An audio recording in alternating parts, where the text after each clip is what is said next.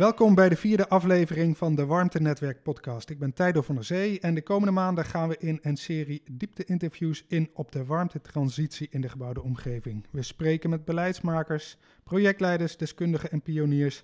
Alles met de hoofdvraag: hoe maken we van de warmtetransitie een succes?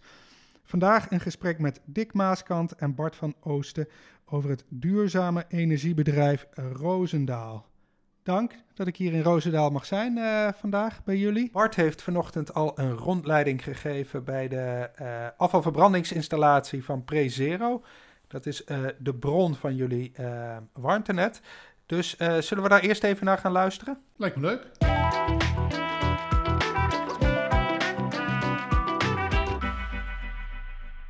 wij zijn aangekomen bij de vuilverbrandingsinstallatie van PreZero. Ja. En uh, PreZero uh, is de warmte, de, momenteel de warmtebron van duurzaam energiebedrijf uh, Roosendaal. Ja, en eigenlijk vanuit van Groningen tot Maastricht. Komt hier afval? Wordt hier afval gebracht. Ja. En van dat afval, daar wordt restwarmte van gemaakt. Ja. in eerste trap stoom. En dat stoom, dat wordt omgezet naar elektriciteit. Ja. En vanaf die elektriciteit uh, komt condensaat bij vrij. Ja. En zoals je hier vandaan ziet, uh, zie je hier koeltorens staan. Dit zijn die uh, vier grote Klopt. torens? Ja. Daar zitten grote ventilatoren in. Ja. En dat condensaat wordt weer, naar een, wordt weer teruggebracht naar graad of 25. Ja. 20, 25. gewoon water. Ja. En dat wordt weer teruggebracht. Het, ja, eh, de, de afvalverbrandingscentrale in om de, om de ovens te koelen. Ja, ja, oké. En uh, van dit condensaat hier van de koeltorens, daar halen wij een heel klein beetje vanaf. En dat gebruiken wij weer als bron voor ons warmtenetwerk. Ja, met een, met een warmtewisselaar of zo. Met een warmtewisselaar, daar zullen we nu even naartoe lopen. Naar de koeltorens toe. Ja, en we zien dat van die, van die bruine ribbels, zijn dat warmtewisselaars? Dat zijn warmtewisselaars. Daar, daar gaat dus het eh, water doorheen. Ja. Bovenop de koeltoren staat dus een, eh, een, ventilator. En die trekt zeg maar de koele lucht, zoals die nu is, door die warmtewisselaar heen. Uh, weer naar boven toe. Ja. Je moet je voorstellen, wij gebruiken momenteel, als wij op volle capaciteit zouden draaien, ja. gebruiken wij nog geen 4% van wat er aan de warmte hier de lucht wordt uh, ingebracht. Ja. Dit is eigenlijk voldoende om uh, de hele, eigenlijk wordt de warmte die hier uh, wordt gekoeld door middel van die koeltorens, is eigenlijk voldoende om de hele regio Roosendaal van warmte te voorzien. Dus ik zeg altijd, wij hebben eigenlijk in, uh, hier in de regio geen uh, warmteprobleem, maar een warmtedistributieprobleem. Ja. Kijk, zie je onder de laatste koeltoren hebben wij een aansluiting. Oh. Dit is onze techniek. op, dus dat is makkelijk. Nee, dit is industrie. Dit is een, hier moet je identificeren. Het is een plant. Ja. Dus daar zitten nooit sleutels op de opdeuren. Nee. Dat, gebeurt in de industrie niet. Je kan er hier ook niet als vreemde zomaar komen. Nee, precies. Kijk, hier vindt de overdracht plaats. Hierboven hebben we, de koel, hebben we een koeltoren. Hè? Ja. Nou, een heel klein deeltje van dat water, van dat warme water, dat wordt dus afgetapt. Daar, dus daar bovenin. Naar die afsluiter. Ja. Daar is het overdrachtspunt in en daar nemen wij de warmte over. En wij distribueren deze warmte Roosendaal in. Hier zie ik een kijkglas. Dat is een kijkglas. Daar zie je, als het water helemaal helder is, dan zie je daar dus helemaal niets door. Als daar vervuiling in zou zitten of daar zou lucht in zitten, dan zie je dat dus door dat kijkglas zie je dat zitten. En even kijken hoor, deze pompen, en dat is, dan, want dat is dan eigenlijk alle energie die je. Die Dit is de enige energie die het kost, dus dat is pompenergie. Ja. En wat, als jij nou hier komt, één keer per maand, wat, uh, wat doe je dan? Wat is dan je rondje, zeg maar? Nou, als eerste kijk ik altijd uh, uh, visueel. Zie je ergens lekkage of sporen? Ja. is alles schoon? -huh. Ik kijk eigenlijk altijd wat zijn de temperaturen en de drukken. Dat, wij kunnen dat ook zien in dat de gebouwbeheersystemen. Dat kunnen wij daar ook ja. zien, of in de, in de, in de monitoringsystemen. -huh. Maar ik loop ook altijd nog een rondje om te kijken, joh, is dat ook werkelijk zo en hoe ziet die installatie eruit? Ja. Dus dat is eigenlijk ook altijd belangrijk. Even kijken. Hier, hier, gaan ze dan hier gaan ze richting. Uh... Hier gaan ze de, de, de grond in. Is het één retour? Nee, dus je hebt een aanvoer en een retour. Wat Kijk, staat er ook aanvoer op. Ja. Aanvoer. Dus die gaat Roosendaal in. Uh -huh. En ik heb een lijn die gaat Roosendaal uit. Nou, hier eh, gaan uh, het leidingwerk waar we het net zoals, zoals zagen, die invoerput. Ja. Die loopt hier door de grond heen. Onder de Rijksweg door. Ja. Richting Roosendaal.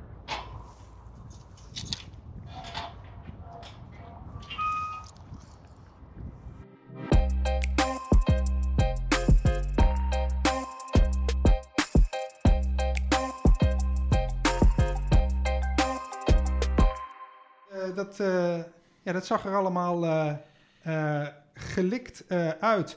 Jij bent ehm, Bart van Oosten. Um, jij bent werkzaam bij Meros en projectleider bij duurzaam energiebedrijf Roosendaal. Wat we hebben gezien net is de afvalverbrandingsinstallatie, hoe daar de warmte werd afgetapt, als het ware, richting de woonwijk gestuurd, twee kilometer verderop, al waar het de wijk in werd geleid.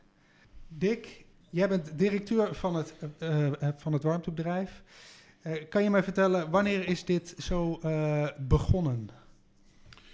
Nou, de historie van het, het, warmtebedrijf die ligt al, denk ik, in de beginjaren van het jaar 2000. Ik denk gewoon 2005, 2006 zijn de eerste initiatieven gekomen voor een warmtenet in, in Roosendaal.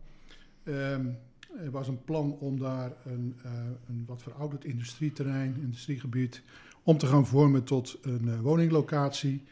En samen met uh, de provincie en met de gemeente is men toen gekomen, en, en met Prezero uiteraard, wat toen nog overigens anders heette,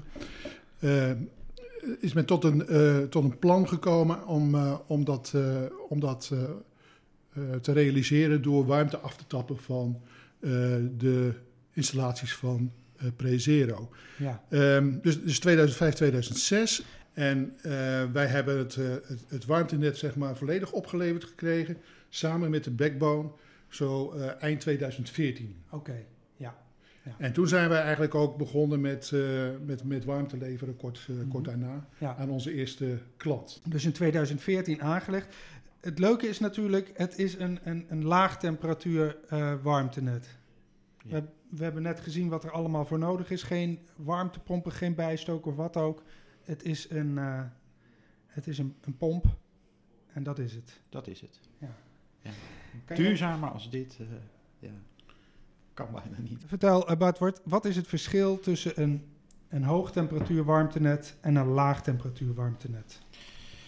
Technisch gesproken kenmerkend voor uh, die laagtemperatuurnetwerken zijn wel de, de, de debieten die daarvoor moeten kijken. Dus ja. je pompenergie ligt echt vele malen uh, ligt dat hoger. Ja, je moet echt flink veel meer... Je moet flink meer, veel meer water verpompen. Mm -hmm. de, de leidingdiameters nemen ook toe. Ja. Door de kleine temperatuurverschillen tussen aanvoer en retour. En het is een veel uh, moeilijker te regelen systeem. Dus ja. de bandbreedtes van het systeem, um, die, zijn, uh, die zijn veel verfijnder. Mm -hmm. ja. Dus als je op een temperatuur van, uh, een temperatuurverschil van 10 graden of 15 graden functioneert, op dit soort grote netten, ja, ja dan is uh, 2 graden niet heel veel hè, nee. aan, uh, aan, verliezen. Maar dat is wel 20% van je capaciteit. Ja. En, en, en uh, ook bij je gebruikers is, is, is de regeling veel nauwkeuriger. Dus als jouw gebruikers niet, die installaties niet goed zijn ingeregeld of dat functioneert niet op een juiste wijze, dan kan je wel behoorlijke uitdagingen krijgen. Ja, ja. ja. Um, we zagen dus op die buizen die richting de wijk gaan, zagen we iets, zagen we een aanvoer en een retourtemperatuur. Ja. 46, 40? Nee, wat was ja, het? het was ongeveer 46, 38, 37 ja. uh, ja. Uh, zaten we op, ja. Dus een 8, 9 graden uh, verschil. Um, die, die, die twee kilometer vanuit de afvalverbrandingsinstallatie richting uh, de woonwijk, dat gaat uh, onder een industrieterrein door en onder een grote provinciale weg, dacht ja. ik. Uh, Is, is het daar nog veel verlies of heb je dat allemaal wel lekker goed uh, dik geïsoleerd? De, het warmtenet aan zich is optimaal geïsoleerd. Ja. Want ik heb me wel eens laten vertellen, ik was niet vanaf het begin bij, jij wel, dat, dat we aan dit project zijn begonnen zeg maar, met een concept waarbij we hadden bedacht dat in de woningen booster warmtepompen de temperatuur voor het warm tapwater zouden moeten verhogen van zo'n 35 naar 55 graden ongeveer. Ja. Uh, maar dat het hele concept van de booster warmtepomp nog niet bestond. Hij was wel, nou, misschien wel als concept, maar in ieder geval nog niet als, uh, als, als kant-en-klaar product. Zeker, die was er niet. En ik herinner mij nog dat wij ooit ergens in een, in een schuur uh, of een loods in, in België naar een prototype zijn wezen kijken. Terwijl eigenlijk alle besluitvorming al was gedaan omtrent zeg maar, de ontwikkeling van het, van het warmtenet en de aanleg van het warmtenet.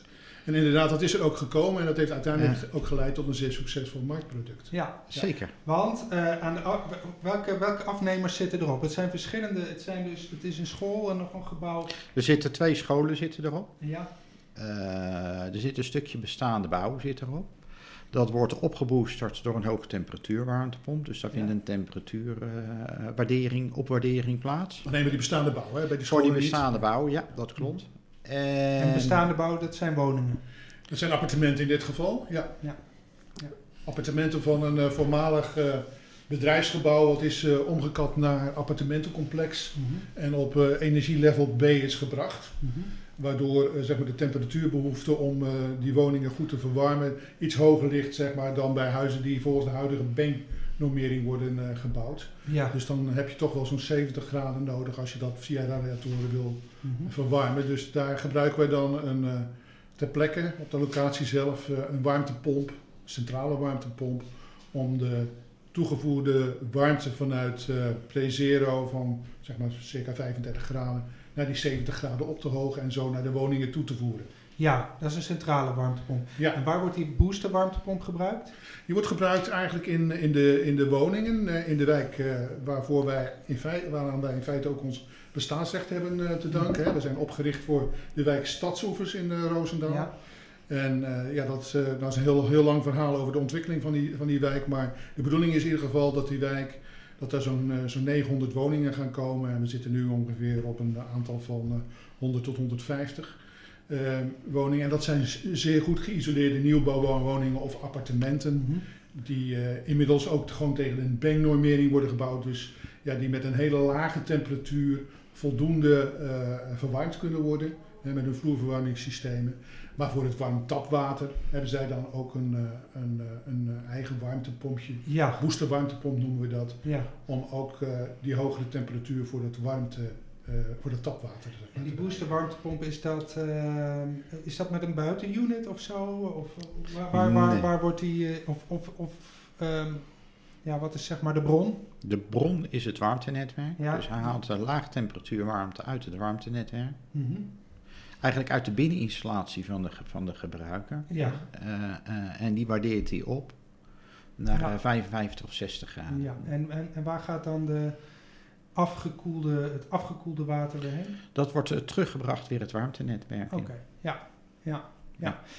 ja. Uh, dus da, en, en daar zit dan nog een, een, een boiler bij, of levert die dat uh, ja. een boilervat? Het, je moet het gewoon zien als een warmtepomp. Mm -hmm. Het is gewoon een, het is een warmtepomp. Het is er eigenlijk een bodemwarmtepomp. Het is gewoon een, een bodemwarmtepomp. Mm -hmm. Alleen uh, in plaats van de bodem uh, haalt hij zijn, niet, dus zijn energie niet uit de bodem, maar uit het warmtenetwerk. Ja, ja, precies. Ja, ja. Oké. Okay. Uh, maar die was dus op tijd uh, op de markt uh, voor... Just on time. Ja. Just in time, ja. ja. hoeveel woningen zitten er nu op? we zitten op het ogenblik op zo'n 155 woningen uit mijn hoofd gezegd. En ja, dan nog wat utiliteit. Hè. Dat gaat om de twee scholen die, die erop ja. zitten. En hoeveel kunnen erop? Op de, huidige, op de huidige zeg maar, restwarmte, zoals we die gedefinieerd hebben bij Prezero. Mm -hmm. Ja, ik, dan moet ik toch even kijken naar jou, uh, Bart. Maar ik, ik, hoor, uh, ik hoor dan altijd allerlei uh, vermogenstermen die ik niet begrijp. Dus misschien kun jij dat beter vertellen. Maar ik heb wel begrepen dat ongeveer heel Roosendaal verwarmd kan worden, zowat met de totale warmte die beschikbaar is bij Prezero. En voor dit, uh, voor dit echt specifieke op deze, back, op deze backbone, zeg maar? Ja, daar, moet, daar moeten makkelijk uh, 3.000, 4.000 woningen, heb ik begrepen, toch wel ja, mee uit, Op de backbone wel, ja. De installatie die er nu staat qua pompcapaciteit, uh, zou je ongeveer... de huidige installatie, de pompen die, die er nu staan, daar zou je 1000, 1200 woningen mm -hmm. op aan kunnen sluiten. Met uitbreiding van, van de pompen zetten, dus van, van meer water. Ja.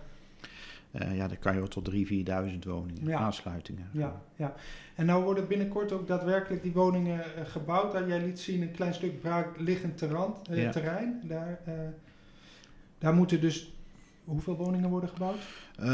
circa 600 woningen. Oké, ja. En wanneer gaat dat gebeuren? Aansluitingen. Daar zijn we nu in volle voorbereiding voor. Dus ja. de ontwerpen worden daar nu voor opgesteld. Mm -hmm. Dus daar, ja, daar wordt druk aan gewerkt. Ja, ja het is wel zo dat de gemeente uh, heeft besloten om uh, het in, in kleine cohorten zeg maar, op de markt te brengen. Ja. Dus dan hebben we het over cohorten van 50 tot maximaal 150 woningen uh, tegelijk. Dat betekent dus dat wij nog wel een, een, jaar of 5, 6 bezig zijn voordat we uiteindelijk tot dat aantal van die ja. 600, 700 woningen, ik weet niet exact hoeveel, 600 of 700 woningen gaan komen. En heeft dan de gemeente besloten dat die woningen die daar komen ook op het warmtenet komen?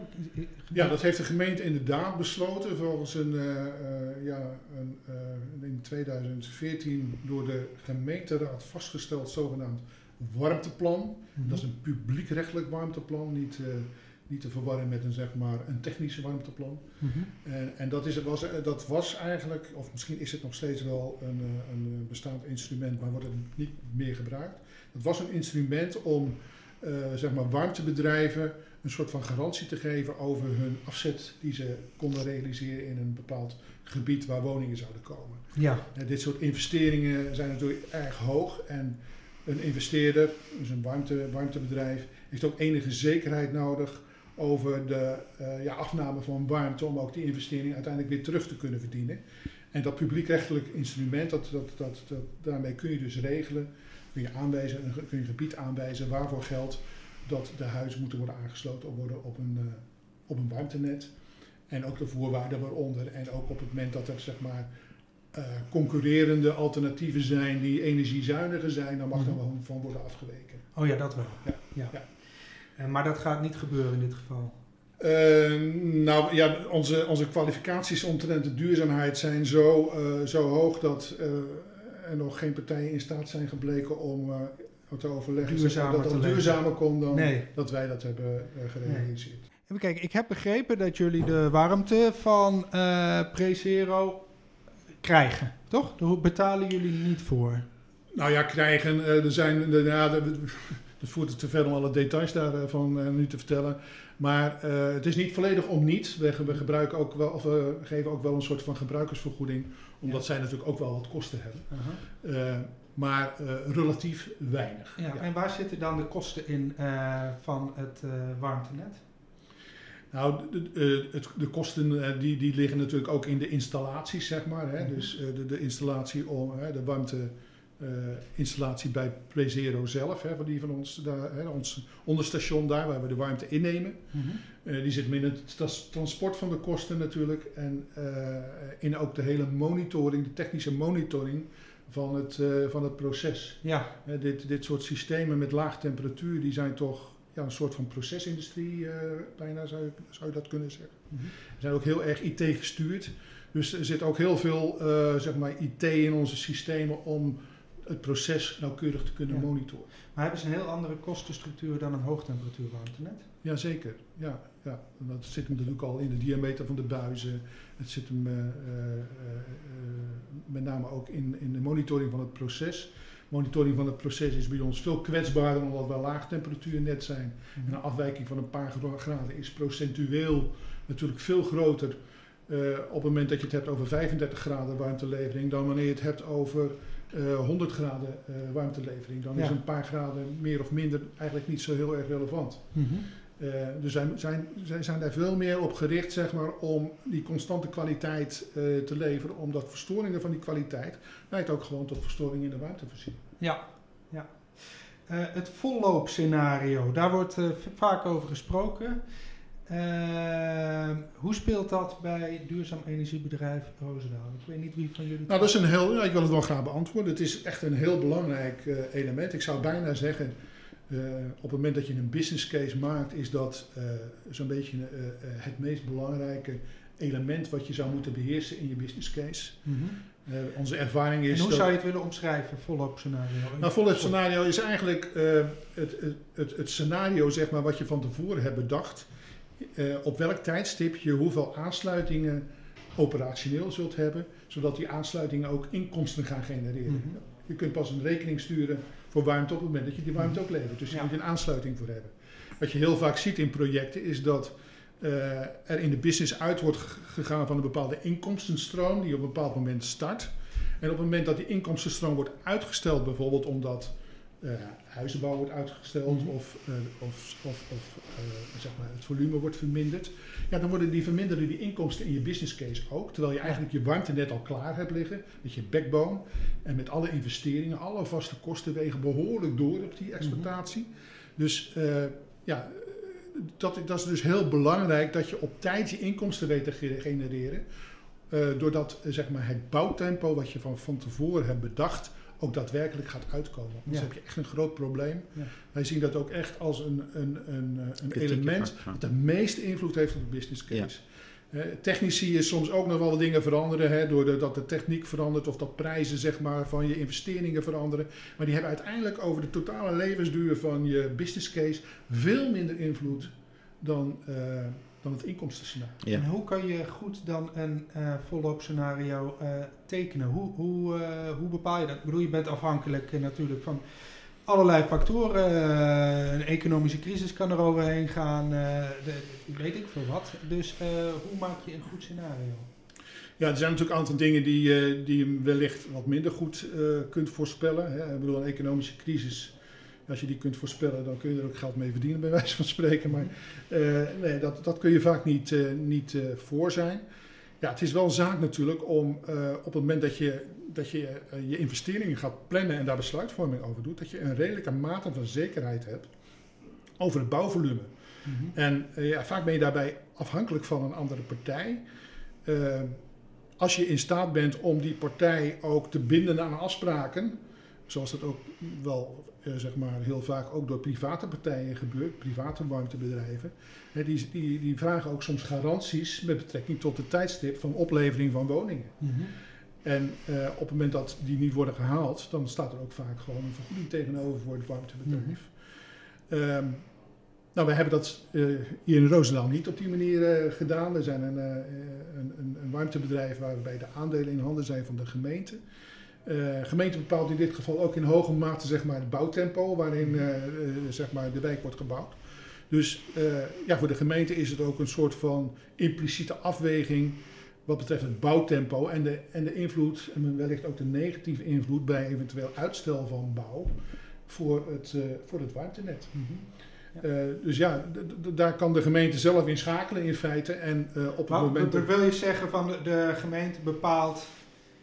Uh, de gemeente maakt een afweging of, of zij het acceptabel vinden dat het warmtebedrijf ja, een wat langere tijd minder inkomsten heeft. Nou, dat is ja. feitelijk wel zo. Hè. Ik, ik weet, ja, ik, ik, dat, dat, dat is wellicht niet altijd een hele expliciete uh, afweging. Mm -hmm. Maar impliciet is die afweging wel degelijk aan de orde. Ja, zeker. Ja, ja, ja. Dus break-even point ligt verder in de tijd. Ja. En weten jullie wanneer het break-even point Nee, dat weet ik niet zo. Aansluitingen? Nou ja, we hebben nu een, een business case met natuurlijk een aantal aannames over de, uh, de, de, de, de, de, tijdstippen waarop de inkomsten zeg maar, uh, uh, geprojecteerd zijn. Mm -hmm. En dat betekent dat je in het, in het begin van je project eigenlijk een hele negatieve cashflow hebt. Mm -hmm. Dat zijn eigenlijk de, de grote investeringen die je moet doen in je, in je, in je project. Later wordt dat zeg maar, wat vervangen door wat onderhoudsbijdragen nog. Mm -hmm. Maar dat wordt uiteindelijk gecompenseerd door je inkomsten. En die zijn in het begin heel laag en later worden die hoger en, wellicht, en hopelijk ook veel hoger zeg maar, dan de kosten die je hebt gehad. Dus ja. dan komt, komt die als het ware boven water, zeg maar, je cashflow zoals ze dat zeggen. En dat is bij ons, de cumulatieve cashflow die komt zo na zo'n 23 jaar pas boven water. Ja, ja. Dus dat is toch wel een hele lange periode. Uh, die, waarvan je normaal zou kunnen zeggen in een, in een zeg maar, particulier bedrijf, zijn dat soort uh, terugverdientijden toch wel heel erg hoog. Ja, ja, ja. Uh, hoorde ik jou net dus zeggen van eigenlijk zou je willen, hè, want we moeten natuurlijk ook kijken van wat zou dan een tip zijn van jou.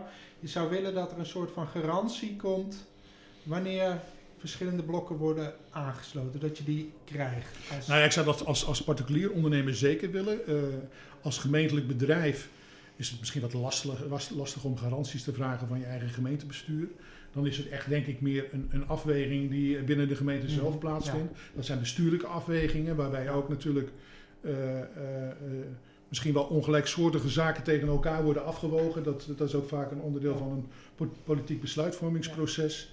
Dan kan een overweging, overweging om de bouw van een wijk iets uit te stellen, die kan bijvoorbeeld veel zwaarder wegen dan te zeggen van ja, maar wij willen eigenlijk ook dat uh, het warmtebedrijf tijdige inkomsten krijgt. Ja. En ja, wat Bart net ook al zei, door die lange terugverdientijden kun je binnen die lange terugverdiende tijden misschien toch nog wel het een en ander compenseren. Dus uh, ja, ja wellicht dat je terugverdientijd een aantal jaren langer wordt, maar ja, daarmee heb je wel een aantal acute bestuurlijke problemen misschien al wel getackeld. Ja. Wat is ja, en door een efficiënte organisatie. Uh, op te stellen. Hè? Dus, dus mhm. hoe je omgaat uh, met je eigen organisatie, dus lage dekkingskosten, kun je een, een, een, deel van dat verlies, van dat volloopverlies, kan je natuurlijk uh, opvangen. Ja, ja. Ja, dat is, dat, dat is wel aardig wat je, dat, wat je nu zegt, Bart. Dat is eigenlijk ook wel een van de belangrijkste redenen waarom dat wij veel zeg maar van onze uitvoerende capaciteit om dit warmtenet aan te leggen en te beheren eh, hebben uitbesteed. En dat wil zeggen dat wij niet uh, zeg maar, uh, langdurig gebonden zijn aan bijvoorbeeld vaste personeelskosten. Mm -hmm. wij hebben bijvoorbeeld ons onderhoud aan een onderhoudspartij uitbesteed. Wij hebben ons, onze klantenservice, onze, onze helpdesk voor onze klanten, hebben we ook geoutsourced. en daardoor betalen we bijvoorbeeld per klant een bepaald bedrag. En, en, en, en, en, en dat, dat voorkomt zeg maar, dat wij zeg maar, de volledige kosten van uh, een, een, een, klantenservice en de investering daarvan volledig voor onze rekening krijgen. Ja. Uh, dus ja, zo hebben we nog een aantal andere zaken, ook met betrekking tot administratie en, en, en, en, websitebeheer en dat soort dingen, hebben we allemaal geoutsourced. We zijn eigenlijk een soort van kleine netwerkorganisatie ja. die door een zeer beperkt aantal personen, en dat zijn eigenlijk de personen die aan deze tafel zitten, ja. wordt beheerd. Ja. ja. Kijk, dus het voordeel van zo'n netwerkorganisatie is ook dat je gebruik maakt van de laatste kennis uh, uh, van, van de markt. Hè? Ja. Dus je hebt, het, het, het, uh, je hebt de regie zelf in handen. Maar dit soort, door soort partijen zoals klantcontactcentrum, service providers, die hebben gewoon hun eigen kennis en expertise. Ja. En, en daar maak je dan gewoon maximaal gebruik van. Mm -hmm. Ja. ja, en het is onze, tijd, eh, onze taak natuurlijk wel om die activiteiten van die diverse partners goed op elkaar afgestemd te houden. Mm. En eh, om ervoor te zorgen dat het wel een goed geolied, ja. uh, zeg maar organisch geheel blijft. Ja. En zit die kennis die jullie hebben, zit die alleen maar in jullie hoofd of hebben jullie die ook ergens geborgd in de, in de organisatie? Nou, we hebben wel van het begin af aan beseft dat wij uh, moesten, ervoor moesten zorgen dat we onze, uh, ons databeheer goed op orde hebben. En uh, voor een deel zit het databeheer van de klanten zit bij de organisatie die de, wij daarvoor hebben ingehuurd. Uiteraard met het, het recht om zeg maar toch eigenaar te blijven van die data en daarover te kunnen blijven beschikken. Mm -hmm. En over zeg maar, de hele technische infrastructuur en alle informatie daarover allemaal keurig vastgelegd in onze systemen ook een boekhoudkundig. En, uh, dus ja, we zorgen er gewoon voor dat we, dat we wat onze documentatie en ons databeheer gewoon goed op orde zijn. Kijk, wij zijn eigenlijk gewoon echt, ik doe het wel eens vergelijking, wij zijn gewoon eigenlijk een IT-bedrijf. Wij zijn een complete data-gedreven uh, organisatie. En wij proberen echt alles vast te leggen. Van de monitoring van onze installaties tot ontwerp, uitgangspunt, ontwerp, realisatie. Uh, proberen wij echt vast te, leg, vast te leggen in onze systemen. Ja. Zodat is ook beter met delen. Dus als je een netwerkorganisatie hebt, is, is managen en delen is een, een van de belangrijke factoren. Mm -hmm. En op die manier kan je dat dus ook borgen. Ja. ja. En je kan daardoor efficiënt werken. Ja, ja want het, is, het lijkt natuurlijk heel erg uh, kwetsbaar op het moment dat je bedrijf afhankelijk is van ja, eigenlijk maar twee, twee personen in mm. dit geval. Bart die, die met name zich concentreert op de techniek en, en mijn persoon die zich uh, uh, bezighoudt met de, met de algemene organisatie en de dingen bij elkaar houden. Ehm, en dat doen we dan ook nog eens een keer allebei in deeltijd. Dus eigenlijk wordt het hele warmtebedrijf maar door één volledige FTE bestierd. Mhm. En ja, dat, dat lijkt heel kwetsbaar, maar juist door ons zo goed mogelijk te documenteren, is het ook, denk ik, heel goed mogelijk om op het moment dat wij uit beeld verdwijnen onverhoopt, uh, dat dat ook gewoon door anderen op goede wijze kan worden overgenomen. En, en, die transitievisies warmte van de gemeente, kijken ze goed naar de, naar, naar de beschikbaarheid en, en van, van zowel bronnen als. Uh, als uh... Ja, dat is een gewetensvraag. ik denk dat het een, een, goed initiatief is geweest om die transitievisie warmtes te maken, omdat het ja, ook wel gemeente heeft getriggerd dat, dat ze ook een bepaalde verantwoordelijkheid hebben op het gebied van duurzaamheid van, van warmte, ook voor hun voor hun burgers. Ehm, ja, feitelijk gezien denk ik dat, dat ze inhoudelijk uh, nog niet zo heel erg gericht zijn op hele specifieke toepassingen in de toekomst. Mhm.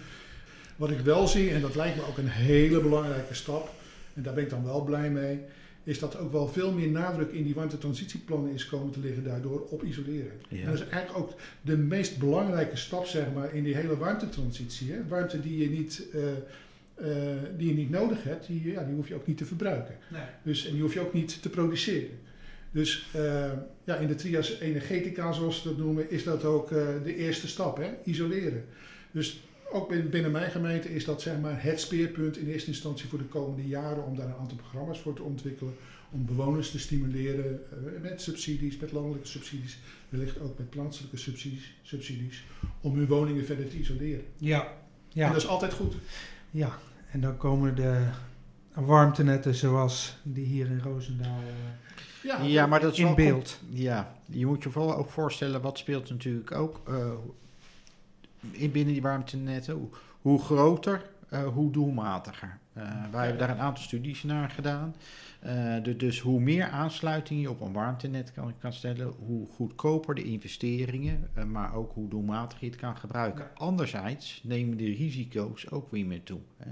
Want dan zit je met het volloopscenario. Hè. Dus als je gewoon klein gebiedsgericht een, warmtenetje aanlegt, dan heb je het volloopscenario heb je aardig uh, heb je aardig in beeld. Daar heb je grip over. Ja, onder voorwaarde dat je wel voldoende massa hebt gemaakt om het überhaupt te kunnen realiseren. Absoluut, absoluut. Om dat te realiseren. Maar, uh, uh, maar dus hoe groter je wordt, hoe, hoe, dat, hoe groter het risico wordt van het, van het voorloopscenario, maar wel hoe doelmatiger het, ja. het, het warmtenet wordt hè, in, in deze. Maar ook politiek gezien, hoe groter het wordt, hoe meer mensen je moet over uh, de brug moet krijgen om mee te doen. Hè. Als je kijkt naar burgerparticipatie, dan kan je beter een straat doen hè, of, uh, of een klein wijkje. Want dat is uh, makkelijker om die mensen te overtuigen dat, ze, dat ze iets moeten doen. Dat je zegt, ik doe 3000 woningen in een wijk, bijvoorbeeld waar wij mee bezig zijn. Want dat betekent dat je eigenlijk met 3000 woningen moet je, met men, moet je zien te overtuigen dat, ze daar, dat ze daarin meegaan. Hè. En daar zit ook een bepaald volloopscenario aan vast.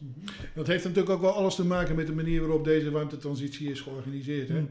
De vorige grote warmtetransitie waar we gingen van zeg maar, kolenstook naar gasstook, is natuurlijk op een hele andere manier tot stand gekomen. Daar was helemaal geen burgerparticipatie voor nodig. Daar werd een uh, zeg maar infrastructuur aangelegd door de landelijke overheid. En uh, die kon op een, uh, zeg maar heel aantrekkelijk tarief alternatieve warmte op gas aanbieden. Ja. En ja, dat verkocht zichzelf. He, daar had je geen burgerparticipatie voor nodig. als, je, als je over wil naar een, een duurzame vorm van energievoorziening. Ja, dan stuit het natuurlijk tegenwoordig wel op behoorlijk wat barrières. Hè. Mensen hebben het idee overgeleverd te, te worden aan, uh, aan, aan, warmtebedrijven, hè, die toch een monopoliepositie hebben. Ondanks alle zeg maar, uh, toezicht vanuit ACM en, en, en wetgeving in, uh, in de warmtewet. men blijft dat toch ongemakkelijk vinden. En dat ongemak wordt eigenlijk alleen maar versterkt ook zeg maar, door de tariefstellingen van de, van de warmtenetten, die ook nog gekoppeld zijn aan gas op dit moment. Hè. Eigenlijk is een volstrekt ontoereikend uh, wettelijk instrumentarium op het ogenblik uh, voor warmtebedrijven. En ook denk ik een, een, een, een achterblijvend toezicht van de ACM dient te gevolgen. Die durft zich ook niet hard te maken door het feit ook dat zeg maar, de huidige situatie met de hoge gasprijzen natuurlijk die, die, die, die, die prijsvorming van die warmtenetten ook uh, sterk heeft beïnvloed. Ehm, ja, daar, daar, daar gaan toch een aantal perverse prikkels uh, vanuit, zeg maar, richting de ontwikkeling van de warmtenetten. Ja. En dat is wel heel jammer. Ja. Ja, en weet je wat het, de, het, het grootste risico zie ik hierin? Dat is gewoon het vertrouwen. Het vertrouwen van de burgers eh, dat de overheid dit soort uh, uh, beslissingen of beleid wil, wil uit, uitvoeren. Het gaat hem niet om de aanleg. Vaak zie je in die transities zie je ze, hebben ze het over aanleg van leidingen. En ja. dan, uh, nou, ik zeg altijd: geef een graafmachine en even tijd. En dan, dan komt dat wel. Hè? Mm -hmm. maar het gaat erom dat je die, dat je die burger meekrijgt. In, in, in dat beleid wat je, wat, je, ja. wat je wil hebben. En dat is echt het allergrootste ja, in feite probleem. worden alle onzekerheden nu bij de burger weggelegd. Hè? Terwijl we in die vorige transitie ja. die onzekerheden nee. eigenlijk niet. En die waren, werden overgenomen door zeg maar, de Rijksoverheid. Met, met de aanleg van de infrastructuur en ook de hele gunstige prijzen. Ja, maar ik denk ook dat er iets veranderd is bij de burger zelf. Als je ziet wat de, de, het vertrouwen in, bij de burgers is in de overheid, die is echt heel erg laag. Ja, dat is ook dat, en, en, en dat is natuurlijk gewoon wel een probleem. Dus jij komt bij die burgers en zegt, ja, u hebt nu een gasleiding, straks krijgt u een warmtenet, maar dan heeft u ook al niet meer te kiezen. En dan denkt ja, die, die, die burger denkt, waar wij dan mee te maken hebben, die denkt, joh, ik heb de laatste tijd van alles gehoord. Uh, en ik heb daar gewoon geen vertrouwen ja. meer in. En dat is eigenlijk gewoon de kern van het probleem. Ik denk dat het de kern van het probleem in is vertrouwen bij die mensen. En als het vertrouwen bij die mensen er is, dan hebben ze ook vertrouwen in de politiek. En dan probeert de politiek, kan ook de, de juiste beslissingen nemen. En dan komt die aanleg vanzelf wel. Want ja. dat is echt allemaal geen hogere techniek. Nee, dat, ik zeg, dat, dat, betekent wel dus dat die kaderstelling door de overheid moet echt significant verbeteren. Zeker. Om die mensen ook meer zekerheid te geven. Want het is niet zo vervelend als onzekerheid als burger. Ook Klopt. over de kostenontwikkeling Klopt. van uh, energievoorziening, wat toch een belangrijke component is in het huishoudboekje. Ja. Nou, met die oproep sluiten wij af. Dank hartelijk. Graag gedaan.